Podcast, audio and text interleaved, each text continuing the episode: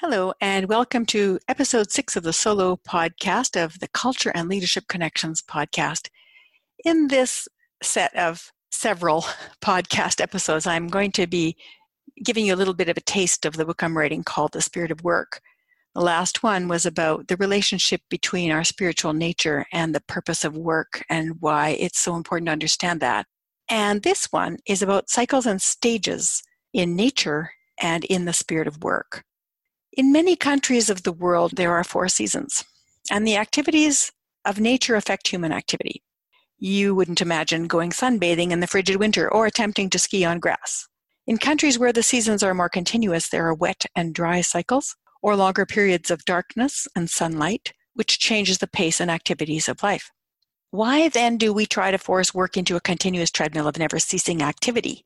The variety of natural cycles, ranging from seasonal to the differences in sunlight in the north, teach us about work that is healthy and soul sustaining. In the same way, the process of pregnancy and birth through to elderhood and old age are stages in life that can be seen as part of the natural development of life in a birth to death cycle.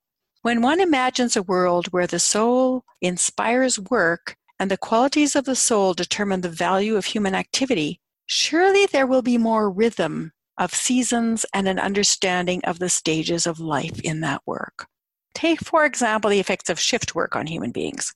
The practice of 12 hour shifts over a period of two weeks or more, then changes of shift hours to vary between night and day shift, often with no time for the body to adjust, is an example of how lack of attention to the natural rhythms of nature affects us at a physical and a soul level. Shift workers live an average of six years less than non shift workers, and they have a lot more health problems. When people work for a 21 day continuous shift, they suffer huge impacts to their health and well being.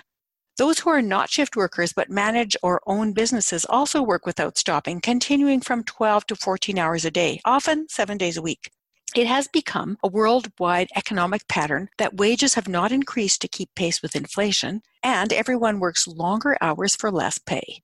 In the increased anxiety around keeping businesses profitable, making enough wages to earn to support your life, avoid cash flow issues, work addiction has become the norm. In this cult of overwork, with its partner pride in lack of sleep and poor health, and its prodigy of increasing isolation and hopelessness, we can see the new religion of treadmill addiction to work. We must ask ourselves if we are engaging in soul promoting or soul destroying activity through this unhealthy focus on continuous work with no attention to cycles and no attention to development. We must learn to see the social reality we have created that glorifies addiction to work, and then ask ourselves what void is this attempting to fill?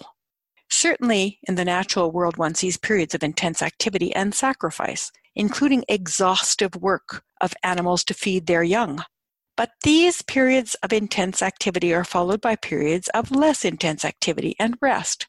Birds work tirelessly to feed their fledglings. Male polar bears lose weight and undergo significant stress defending their mates until the female polar bear gives birth. Salmon jump upstream to reach their spawning grounds. There is everywhere sacrifice and toil in nature, just as there is sacrifice and toil in work and in life. But the sacrifice has a cycle, a rhythm, and a purpose.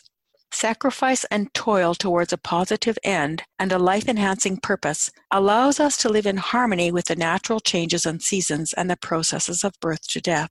If the sacrifices inherent in work have purpose and have a positive end result, then periods of overwork help develop stamina. Purposeful sacrifice helps society meet its needs, strengthens families, nurtures children, enriches the collective whole, and gives back to the environment. How many products and services could be changed, repurposed, or eliminated from our current offerings if they were evaluated with the measure of being soul enhancing, responsive to natural rhythms, and of benefit to children, family, society, and the planet. In the spirit of work, we recognize first and foremost that we are spiritual beings, that we have a spiritual purpose, and that we live in stewardship of others and the earth upon which we are privileged to live. This recognition is the very foundation of what is required to imbue work with the soul promoting qualities it so desperately needs in this day. So, my call to action this time is really more a call to reflection. What do you think about this idea? How would your work be different if it respected natural cycles and seasons of people and the planet? What are the indicators of work addiction or sacrifice in your life? What could nature teach us about rewiring ourselves for healthy work instead of addictive work? What is the role of sacrifice and purpose within that context of naturally unfolding cycles and seasons? I don't have answers to these things, but I certainly have a lot of questions, and I'm sure it is related to how we can cure the current system of work that is not healthy for us or the planet. And I'd love to hear your thoughts about this. As I write, I just long to hear what others would add. It is interesting to introspectively consider a line of thought, but really it only becomes relevant if others can inform its development through their insights. So I would really welcome your comments. And you can comment on this or any of the podcast episodes, either the interviews or the solo podcast episodes, in our Work and Culture Twitter account. You can send an email to Marie at Shift Workplace. You can leave a voice message in my Skype account, which is AMG EDUC. And I really look forward to hearing those responses.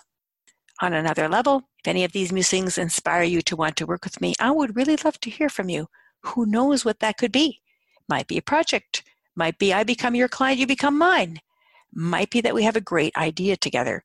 Or maybe we just have a moment of sharing, which can help to inform both of our work. Let's chat and see what might be beneficial to both of us. Thank you so much for listening. And may understandings and insights about work and culture continue to guide and inspire your day.